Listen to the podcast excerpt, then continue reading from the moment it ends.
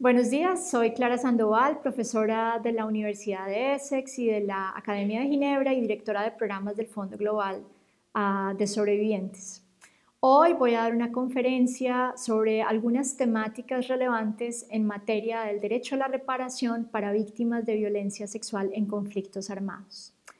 Eh, sabemos que mucho progreso ha tenido lugar en los últimos años, especialmente las dos últimas décadas, reconociendo el derecho a la reparación que tienen las víctimas de graves violaciones a los derechos humanos y serias violaciones al derecho internacional humanitario. Esto, por supuesto, incluye a las víctimas de violencias sexuales y reproductivas. La violencia sexual en conflictos armados puede ser un crimen de lesa humanidad, puede constituir un acto de genocidio, pero también puede ser un eh, crimen de guerra. La violencia sexual es importante recordar, no es solamente la violación sexual. Existen diversas prácticas de violencia sexual como la esclavitud sexual, como el embarazo forzado, como la explotación sexual, eh, la desnudez, la castración, etc. Y también es claro que existen diversas formas de violencia reproductiva que en muchas ocasiones tienen lugar junto a la violencia sexual. Pensemos, por ejemplo, en la esterilización forzada o los abortos forzados. Para dar un ejemplo, una mujer que es violada y que queda embarazada como resultado de la violación y que no puede tener acceso a un aborto es una mujer que sufre violación sexual, que tiene que tener un embarazo forzado, que tiene un hijo resultado de ese embarazo forzado y que es además eh, sujeta a maternidad forzada. Eh, estas violaciones, todas incluidas dentro de la rúbrica de violencia sexual, también van unidas a otro tipo de violaciones. Eh, muchas veces desplazamiento, eh, homicidios, desapariciones forzadas. Pienso, por ejemplo, en el caso de Sepur Sarco, donde las abuelas de Sepur Sarco, mujeres indígenas guatemaltecas, fueron victimizadas en los 80 a víctimas realmente esclavas de violencia sexual Después de que sus tierras fueron tomadas, sus esposos fueron desaparecidos o asesinados. Entonces lo que estamos hablando es de una continuidad de formas de violencia eh, que tienen que entenderse para poder pensar conceptos como la reparación para víctimas de violencia sexual. Aunque mucho progreso ha tenido lugar, eh, existen diversos desafíos para hacer realidad este derecho de las víctimas de violencia sexual. Hoy quiero concentrarme en algunos de estos desafíos, mirando los desafíos en materia legal del marco normativo, especialmente los desafíos que enfrentamos en materia de implementación y finalmente enfocarme un poco en los temas de la falta de prevención y de garantías de no repetición como medidas de reparación. Y finalizaré con algunos comentarios sobre lecciones que han sido aprendidas sobre cómo eh, facilitar e impulsar procesos de reparación para víctimas de violencia sexual. Empecemos con los desafíos de carácter legal o del marco normativo. No existe un tratado internacional hoy, ya sea internacional o regional, que incluya explícitamente el reconocimiento del derecho a la reparación para víctimas de violencias sexuales y reproductivas.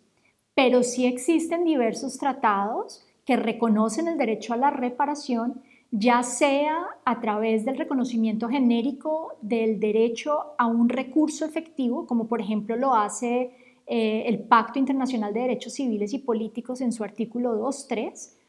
o lo hacen de manera específica, reconociendo el derecho a la reparación, como pasa, por ejemplo, con el artículo 14 de la Convención contra la Tortura de Naciones Unidas. Existen igualmente otros tratados que se deben mencionar, como el Pacto de Derechos Económicos, Sociales y Culturales, o, como la Convención para la Eliminación de todas las formas de discriminación contra la mujer, que también reconocen el derecho a la reparación a través de la idea de un recurso efectivo. Existen también eh, instrumentos de carácter regional que van un poco más allá de este marco eh, internacional de protección porque le dan eh, una perspectiva de género al reconocimiento del derecho a la reparación, pero también a las problemáticas que abarcan. Y acá en especial estoy pensando en tratados que abordan la violencia contra la mujer, la violencia sexual siendo una forma de violencia contra la mujer, eh, en estos eh, instrumentos normativos. Y acá tenemos varios ejemplos como la Convención de Estambul en el Consejo de Europa, tenemos a la Convención de Belén do Pará en el Sistema Interamericano de Derechos Humanos, tenemos al Protocolo de Maputo en el Sistema Africano, eh, todos los cuales, como digo, dan esta perspectiva de género, reconocen y hablan de reparación, pero lamentablemente no, eh, no determinan de manera completa el alcance que tiene el derecho a la reparación en relación con víctimas de violencias sexuales en conflictos armados. Sin embargo, hacen una gran contribución.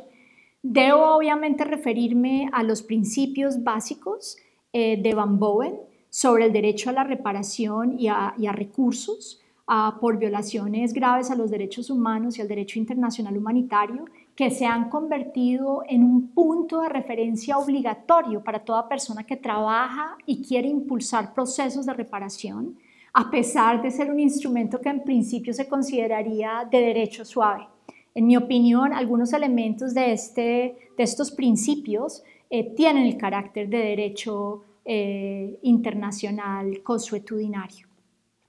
Quiero mencionar algunos elementos de estos principios básicos porque a pesar de que no tienen una perspectiva de género, son en temas de género neutrales y a pesar de que no se refieren a la violencia sexual que tiene lugar en los conflictos armados, nos dan elementos importantísimos para tratar de apalancar procesos de respuesta a sobrevivientes de violencia sexual. Y acá, por ejemplo, quiero reconocer que los principios hablan no solamente de formas de reparación, sino de la necesidad de que haya un proceso reparador, el cual puede ser judicial o, administrativo, pero también nos habla de formas de reparación e incluye cinco formas de reparación, la restitución, la compensación, la satisfacción, la rehabilitación y las garantías de no repetición.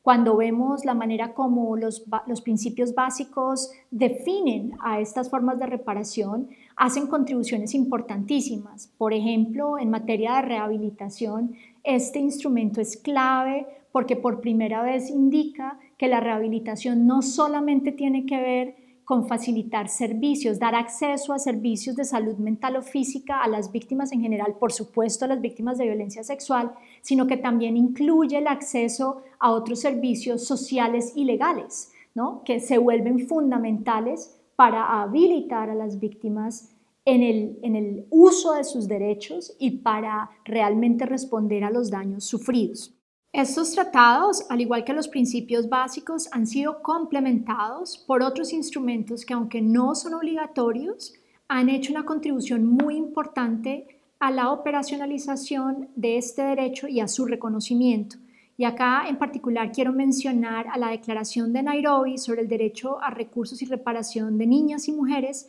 al igual que a la guía del secretario general de Naciones Unidas sobre reparaciones para víctimas de violencia sexual en conflictos armados. Debo también mencionar los grandes aportes que ha hecho la Agenda de Mujer, Paz y Seguridad, la cual se inició con la resolución del Consejo de Seguridad 1325 en el año 2000 y la cual incluye hoy de manera muy importante una perspectiva centrada en las víctimas reconocimiento de niños nacidos de la guerra, reconocimiento del derecho a la reparación, reconocimiento de que debe existir participación de las víctimas a cada momento de los procesos de justicia transicional, etcétera, gracias especialmente a la resolución 2467 del 2019, que en mi opinión constituye un hito en tema de las resoluciones dadas por el Consejo de Seguridad en esta materia, porque realmente visibiliza y pone sobre la mesa temas claves para avanzar en, el alcance y satisfacción del derecho a la reparación de víctimas de violencias sexuales, incluidos niños nacidos de la guerra a nivel mundial. Todos estos instrumentos y resoluciones, al igual que la práctica de los estados, por ejemplo, a través de procesos de justicia transicional, han reconocido el derecho a la reparación de las víctimas, Vemos, por ejemplo, cómo en diferentes procesos de justicia transicional en el mundo, desde Sierra León, Sudáfrica, Colombia, Perú, Guatemala, Bosnia-Herzegovina, Gambia, etcétera, hay un reconocimiento no solamente del derecho a la reparación, sino del derecho a la reparación de víctimas de violencias sexuales en conflictos armados. Así que la tendencia es a que exista un consenso muy grande sobre este derecho. Ah, pero lo que quisiera notar en este momento es que a pesar de que existe esta normatividad, todavía existen vacíos en la manera como ella se acerca y define el alcance del derecho a la reparación para víctimas de violencias sexuales. Déjenme dar algunos ejemplos. Cuando uno lee muchos de estos instrumentos, especialmente los, los que son derecho duro, los tratados, eh, las referencias al derecho a la reparación para víctimas de violencia sexual es más bien eh, un poco cuidadosa. A veces pareciera limitarse a compensación y no incluir todas las otras formas de reparación que, como ya dije, están incluidas, por ejemplo, en los principios básicos, que no son un tratado. Pero nuevamente, conceptos clave para avanzar en la, protección de víctimas de violencia sexual, como la reparación transformadora, no han sido incluidos en tratados, derecho duro, eh, de derechos humanos. Igualmente, eh, tenemos unos vacíos muy grandes en materia de cómo responder a la problemática de niños nacidos de la guerra. Nuevamente, no existe claridad sobre su inclusión en algunos de estos instrumentos, aunque claramente eh, es debatible si lo están o no, y es posible construir múltiples argumentos sobre cómo si están protegidos por diversos instrumentos. El otro punto que resulta clave acá, por ejemplo, pensar es hasta qué punto los tratados que regulan temas relacionados eh, con violencia contra la mujer aplican, por ejemplo, en relación con hombres o niños que han sufrido violencia sexual o personas LGTBIQ más. Entonces, esto es solamente para poner sobre la mesa que existen diversos debates como resultado de la falta de definición clara del alcance del derecho a la reparación para víctimas de violencia sexual.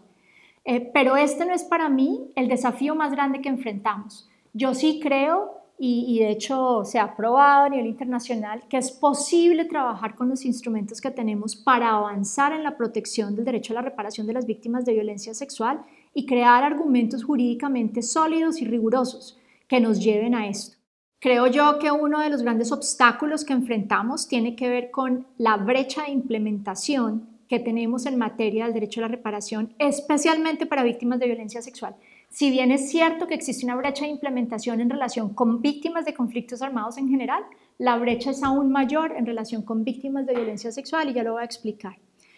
Claramente, el reconocimiento del derecho a la reparación por parte de los estados a nivel internacional implica que existen obligaciones que se derivan del mismo frente a las cuales los estados tienen que actuar. Una de esas primeras obligaciones es el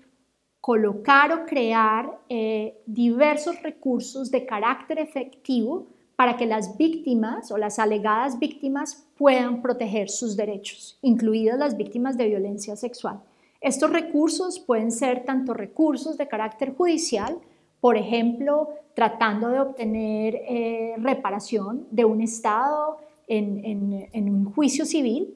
o tratando de obtener que haya una investigación, persecución y sanción de perpetradores en un proceso criminal que no solamente a través de dar justicia, es decir, encontrar culpable a quien lo hizo y sentenciarlo a lo que la Corte considere necesario eh, como forma de reparación, sino que también dé lugar a que las víctimas puedan obtener otras formas de reparación en adición a la justicia como forma de reparación. Estos son dos de los recursos que pueden haber en materia judicial, además de los recursos de carácter internacional que pueden existir para algunas de las víctimas. Pero también existen otros recursos que eh, son muchísimo más efectivos para víctimas de violencia sexual y son los recursos de carácter administrativo. ¿Por qué? Porque cuando la violencia sexual tiene lugar en conflictos armados, estamos hablando de, miles, si no millones de víctimas que sufren violencias sexuales y reproductivas. Y necesitamos responder a esto y hacerlo a través de cortes eh, no es la manera más efectiva de hacerlo porque las cortes generalmente toman muchísimos años, van a exigir eh, varias cosas de las víctimas, incluida la presentación de evidencia, incluido el careo con perpetradores, eh, etcétera, que pueden generar procesos de revictimización, pero además los procesos de carácter judicial pueden ser excesivamente costosos y requieren de abogados que representen a las víctimas, algo que las víctimas de violencia sexual generalmente no tienen a su disposición. Los programas domésticos de reparación son un mecanismo más efectivo para dar acceso a la reparación porque las víctimas pueden acceder a ellos sin abogados y a través de un proceso simple y rápido. Llenar a veces simplemente un formulario, dar una entrevista eh, y corroborar ciertas cosas, siendo el Estado el que tiene la carga realmente de, demostrar que la víctima no es víctima, en vez de la víctima tener que demostrar que sí lo es a pesar de dar, eh, en adición a dar su, su testimonio. Entonces, estos mecanismos deberían existir porque son el mecanismo más efectivo de dar reparación a las víctimas y lo hacen no de acuerdo al daño que cada víctima sufre, sino de acuerdo a, estimados, ¿no? Entonces, todas las víctimas de violencia sexual, como en el caso de Colombia, por ejemplo, van a recibir compensación equivalente a 30 salarios mínimos legales mensuales vigentes. Eh, también van a recibir rehabilitación, etcétera. Pero todas las víctimas en la misma situación van a tener acceso exactamente a las mismas formas de reparación, no a formas de reparación diferentes. Esa es la diferencia con un proceso judicial. Si uno va a través de un proceso judicial, uno puede obtener reparación de acuerdo al daño, pero uno va a tener que probar el daño en una corte, ¿no? Y esto quiere decir que el Estado va a poder refutar lo que se está pidiendo, etc. En cambio, en un programa doméstico de reparación, esta no es la situación. Eh, una vez una persona es registrada como víctima, la víctima debe recibir ciertas formas de reparación que ya están preestablecidas. Por eso es un proceso muchísimo más simple y de fácil acceso. déjenme decir esto. Sabiendo que los estados tienen que actuar en relación con estos dos tipos de recursos, judiciales y no judiciales, cuando uno mira la realidad, y acá les voy a dar un ejemplo, eh, uno se sorprende con lo que uno encuentra. El Fondo Global de Sobrevivientes se encuentra en este momento realizando un estudio global en materia de reparación en el que está incluyendo a 28 estados que han enfrentado de manera sistemática la violencia sexual y el cual ha incluido más de 40 organizaciones, tanto locales como regionales, al igual que más de mil víctimas, tratando de entender cuál es el estado y los desafíos que enfrenta la reparación para víctimas de violencia sexual en estos lugares y tratando de capturar las percepciones que tienen las víctimas sobre el derecho a la reparación, sobre sus necesidades, daños, etc. Acá quiero decir que en la primera etapa de este estudio se tienen los resultados de 16 estados que son Bosnia y Herzegovina, Burundi, Camboya, la República Central Africana, Chad, Colombia, la República Democrática del Congo, la Gambia, Guinea, Irak, Kenia, Nepal, Sudán del Sur, Siria, Uganda y Ucrania. Cuando uno mira a estos 16 países, lo que uno encuentra es que en solo tres de ellos, a pesar de existir una situación de conflicto armado donde hay violencia sexual de carácter sistemático, solo en tres de ellos existen programas domésticos de reparación y son Irak, Bosnia y Herzegovina y Colombia. Pero cuando uno mira qué ha pasado con la implementación de esos programas domésticos de reparación, uno encuentra diversos desafíos, diversos. Ah, ¿Qué pasa ahora con la reparación de carácter judicial? Debemos anotar que, como lo dije antes, la justicia es una forma de reparación a la investigación, persecución y sanción de los perpetradores, pero también que la justicia puede arrojar otras formas de reparación para los sobrevivientes, como pasa, por ejemplo, eh, con el Estatuto de Roma y la Corte Penal Internacional, donde las víctimas, además de poder obtener justicia, el castigo del perpetrador, también pueden obtener otras formas de reparación. En materia de justicia de carácter criminal, como forma de reparación, la impunidad reina. Esta es la regla a nivel mundial. Sabemos que muy pocos perpetradores están siendo llevados frente a cortes en materia criminal por actos de violencia sexual y aunque existen casos importantísimos a nivel mundial, son la excepción y no la regla. O sea que la impunidad también es prevalente en relación con las investigaciones de carácter criminales por estos actos. Pero si lo es en relación con esto, aún lo es más en relación con reparaciones a través de vía judicial en sede criminal. Pero existen ejemplos muy importantes que nos recuerdan que es posible reparar a las víctimas también en sede judicial a través de eh, procesos de carácter penal o criminal. Y acá quiero referirme a la sentencia del caso Sepursarco en Guatemala, donde dos miembros eh, del ejército guatemalteco fueron encontrados culpables, entre otros delitos, por actos de esclavitud sexual cometidos en contra de mujeres indígenas en los años 80, ah, que además termina con unas decisiones en materia de reparación importantísimas, que incluyen no solamente temas de rehabilitación, salud o medidas de satisfacción, como la creación de cartillas contando la historia de lo que le pasó a las abuelas, sino también garantías de no repetición y decisiones en contra de los militares también de pagar compensación, además de tener que prestar eh, tiempo en la cárcel, muchísimos años de prisión en la cárcel. Ah, pero existe igualmente, por ejemplo, una jurisprudencia muy rica de justicia y paz en el caso colombiano, tratando temas de violencia sexual y violencia reproductiva, que también ha derivado en órdenes en materia de reparación importantísimas, que incluyen desde exhortos hasta órdenes en materia, por ejemplo, de garantías de no repetición, etcétera. Pero como lo digo, estos son las excepciones, no son la regla eh, en la materia de, reparación por vía judicial en sede penal. Existen también a nivel internacional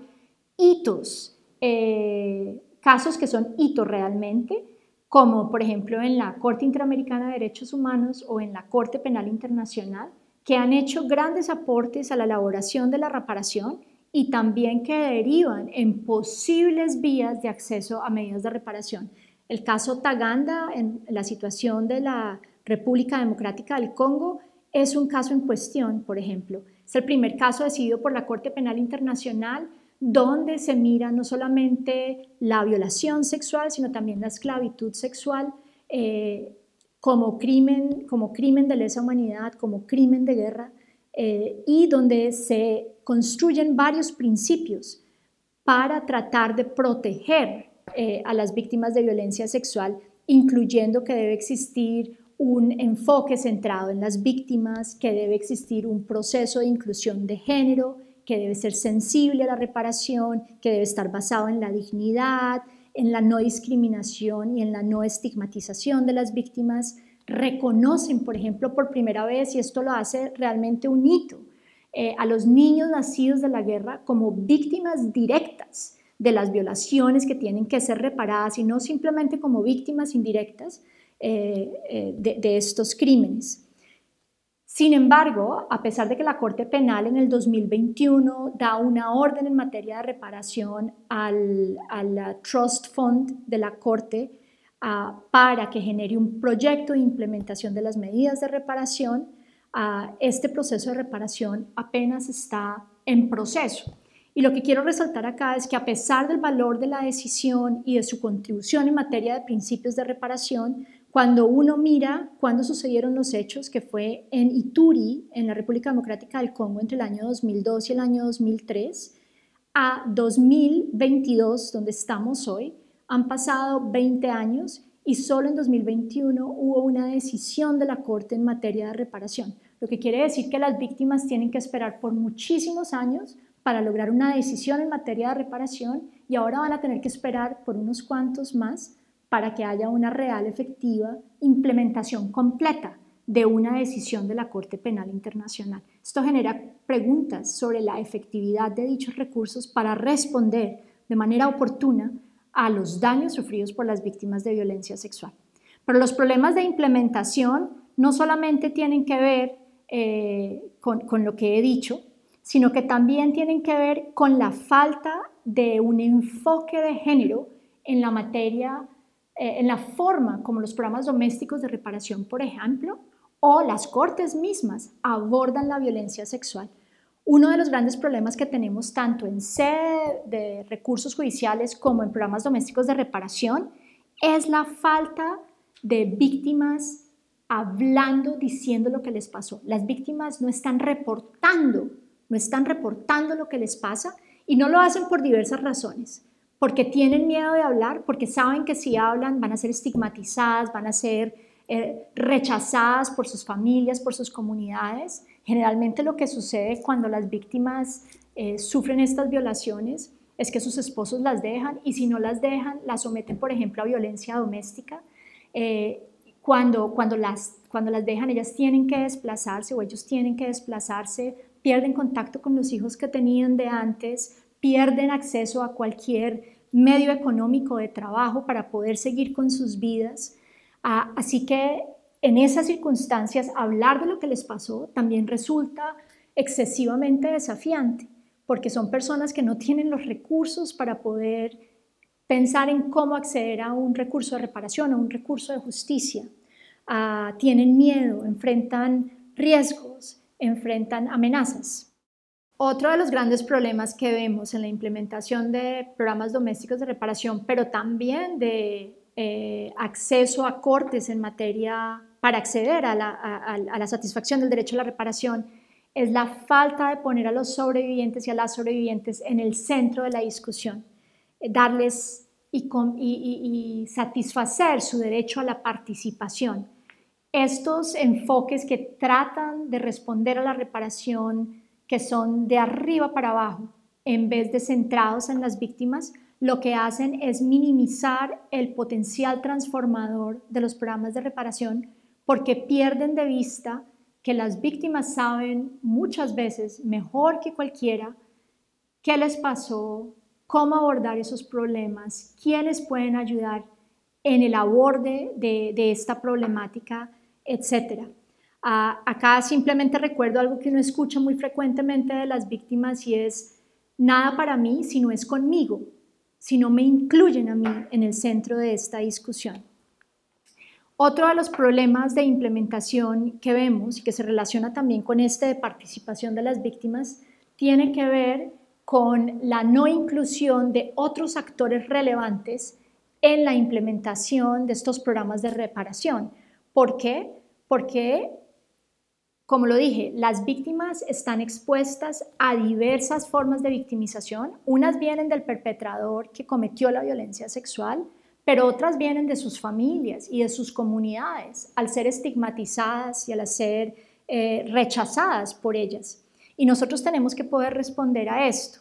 ¿Cómo se hace? Cuando las víctimas no tienen, por ejemplo, confianza en los estados, cuando las víctimas no tienen confianza en sus familias o en sus comunidades, hay que buscar esas comunidades de solidaridad o de apoyo para las víctimas que les ofrecen realmente estos espacios de seguridad o espacios de confianza en las que ellas van a poder hablar y elaborar ese dolor con el objetivo de poder ejercer sus derechos. Entonces, pensar en cómo activar esos otros actores diferentes al Estado que pueden hacer viable la reparación resulta clave. Y acá no solamente estoy pensando en estos eh, networks de apoyo para las víctimas, como puede ser, por ejemplo, un miembro de la familia o como puede ser eh, organizaciones de la sociedad civil que trabajan estos temas, uh, etcétera, sino que también estoy pensando en el rol que puede jugar la comunidad internacional, en el rol que puede jugar eh, el, el, sector salud, en el rol que puede jugar el sector educación,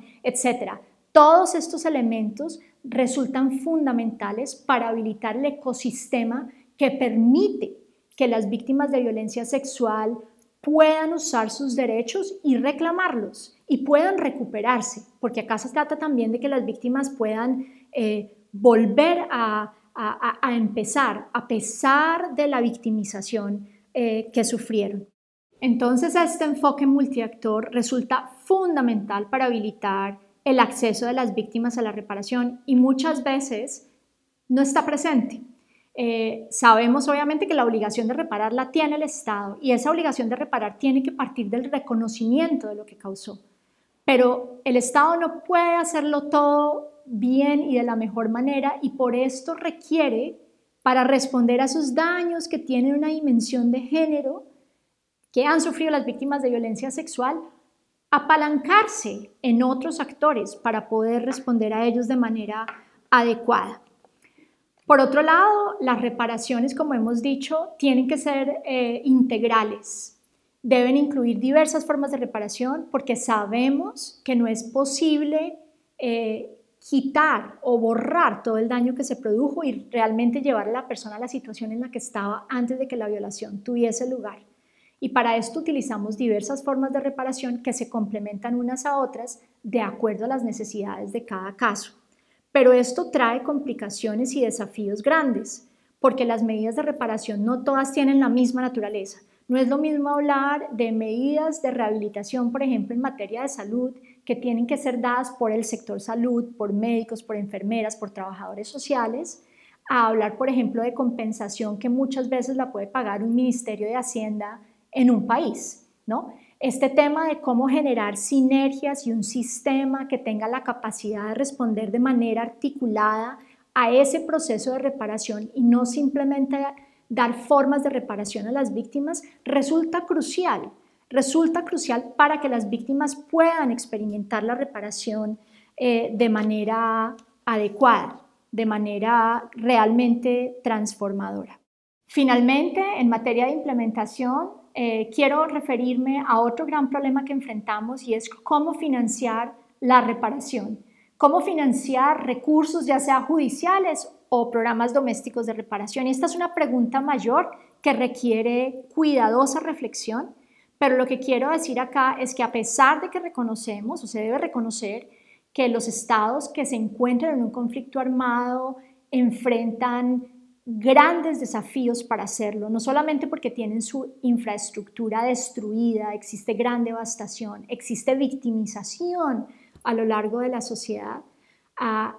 si bien eso es cierto, también es cierto que es posible financiar programas de reparación si existe la voluntad de hacerlo y si actuamos de una manera multiactor. ¿Acá a qué me estoy refiriendo? Bueno, por ejemplo, los estados deben empezar por hacer eh, por asignar partidas presupuestales a un programa de reparación, hacerlo con visión, no a uno, dos, tres, cuatro, cinco años, sino sabiendo que estos son procesos que muchas veces toman más de una generación. Eso es lo que estamos viendo eh, con países que ya llevan eh, décadas trabajando estos temas. Y acá pienso, por ejemplo, en Chile, donde por más de, de tres décadas se han venido dando medidas de reparación. El caso colombiano, por ejemplo, lleva más de una década y la ley tuvo que reformarse para ser aplicable por otra década. Entonces se necesita una visión larga y una actuación del Estado en torno a, a esa posible planificación y visión de lo que puede durar implementar un programa doméstico de reparación.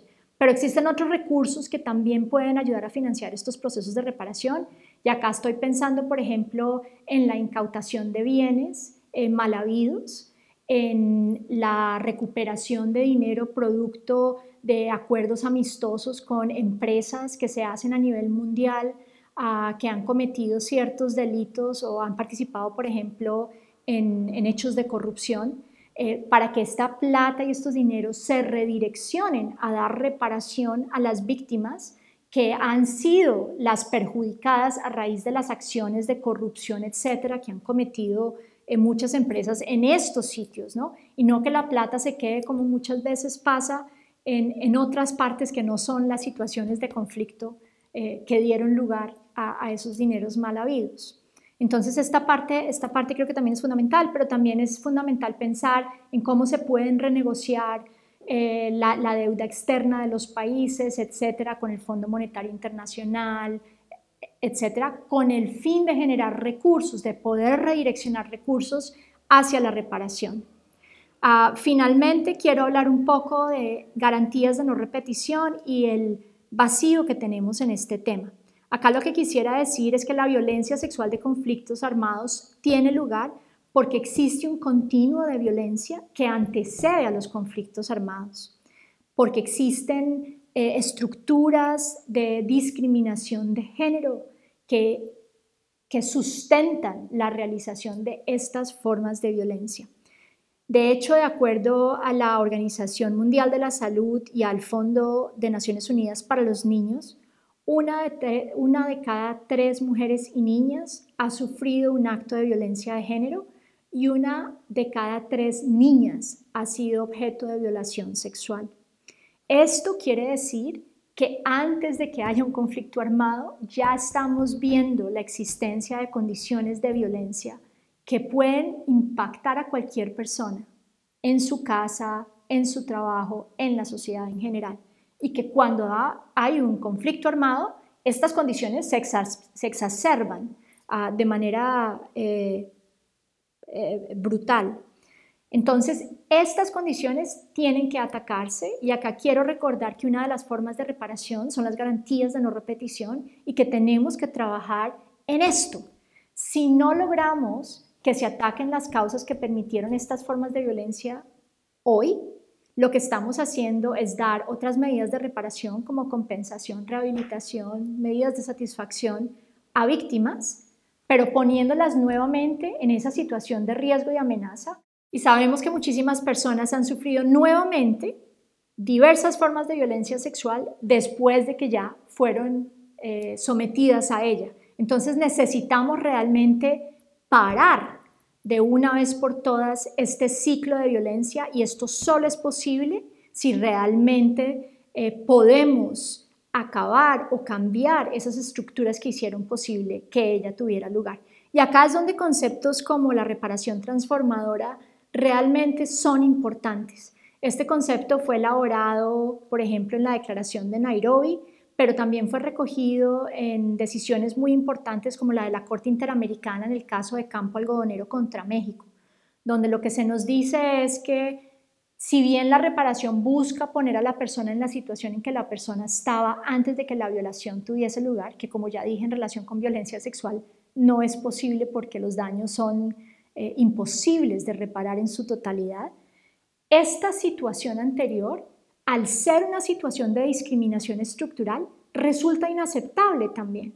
Entonces no podemos simplemente llevar a una persona a esa situación en donde la vamos a exponer nuevamente a estas condiciones de violencia porque no hemos atacado las causas estructurales que la permiten. Lo que necesitamos entonces es responder a ellas. Gran pregunta, ¿cómo hacerlo? Es realmente muy complicado trabajar en materia de garantías de no repetición pero existen formas de hacerlo y una de ellas, por ejemplo, es a través de un enfoque multiactor, porque en estos temas no es solamente el Estado el que tiene que tomar medidas, por ejemplo, reformando las fuerzas militares eh, o la fuerza de policía, etcétera, sino que también la sociedad tiene que intervenir. Recuerden que les decía hace un momento que la familia y la comunidad en muchas ocasiones se convierten también en perpetradores de nuevos actos de violencia contra víctimas de violencia sexual. Y a ellos también tenemos que incluirlos en este proceso y también tenemos que ayudarlos a transformar su entendimiento eh, de, la violencia sexual y, de lo que ha pasado. ¿Cómo se hace esto? Creación de nuevas masculinidades. al igual que trabajamos con las víctimas para que ellas tengan un proceso de reparación,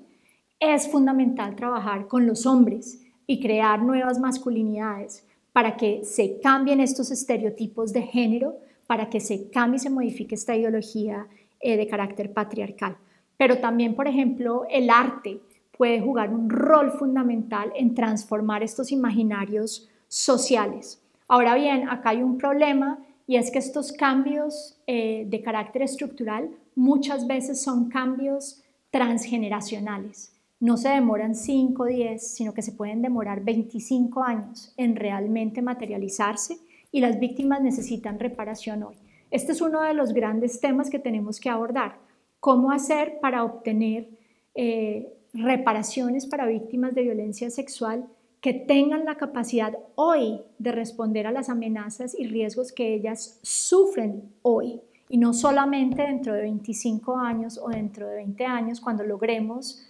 realmente transformar estas ideologías. Estos son problemas mayúsculos, pero lo que quiero hacer es ponerlos sobre la mesa porque quiero resaltar que sin garantías de no repetición, la reparación pierde gran parte eh, de su valor y de su contribución a procesos sociales.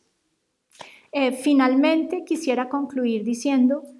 que hay algunas lecciones aprendidas que nos pueden ayudar a avanzar en la consecución del derecho a la reparación para víctimas de violencia sexual.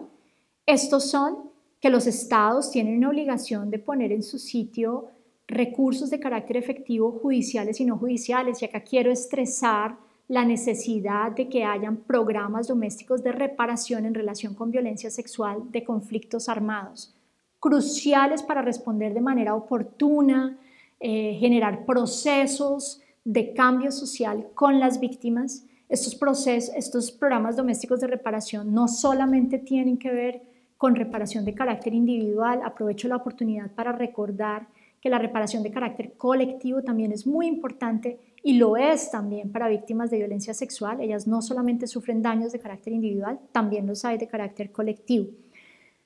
Es importantísimo colocar, dar el sitio a las víctimas que se merecen, que les pertenece, y esto es ponerlas en el centro de los debates en materia de reparación. Ellas tienen que estar y ser parte de los procesos de diseño, implementación, monitoreo y evaluación de medidas de reparación. Tenemos que oírlas de manera activa,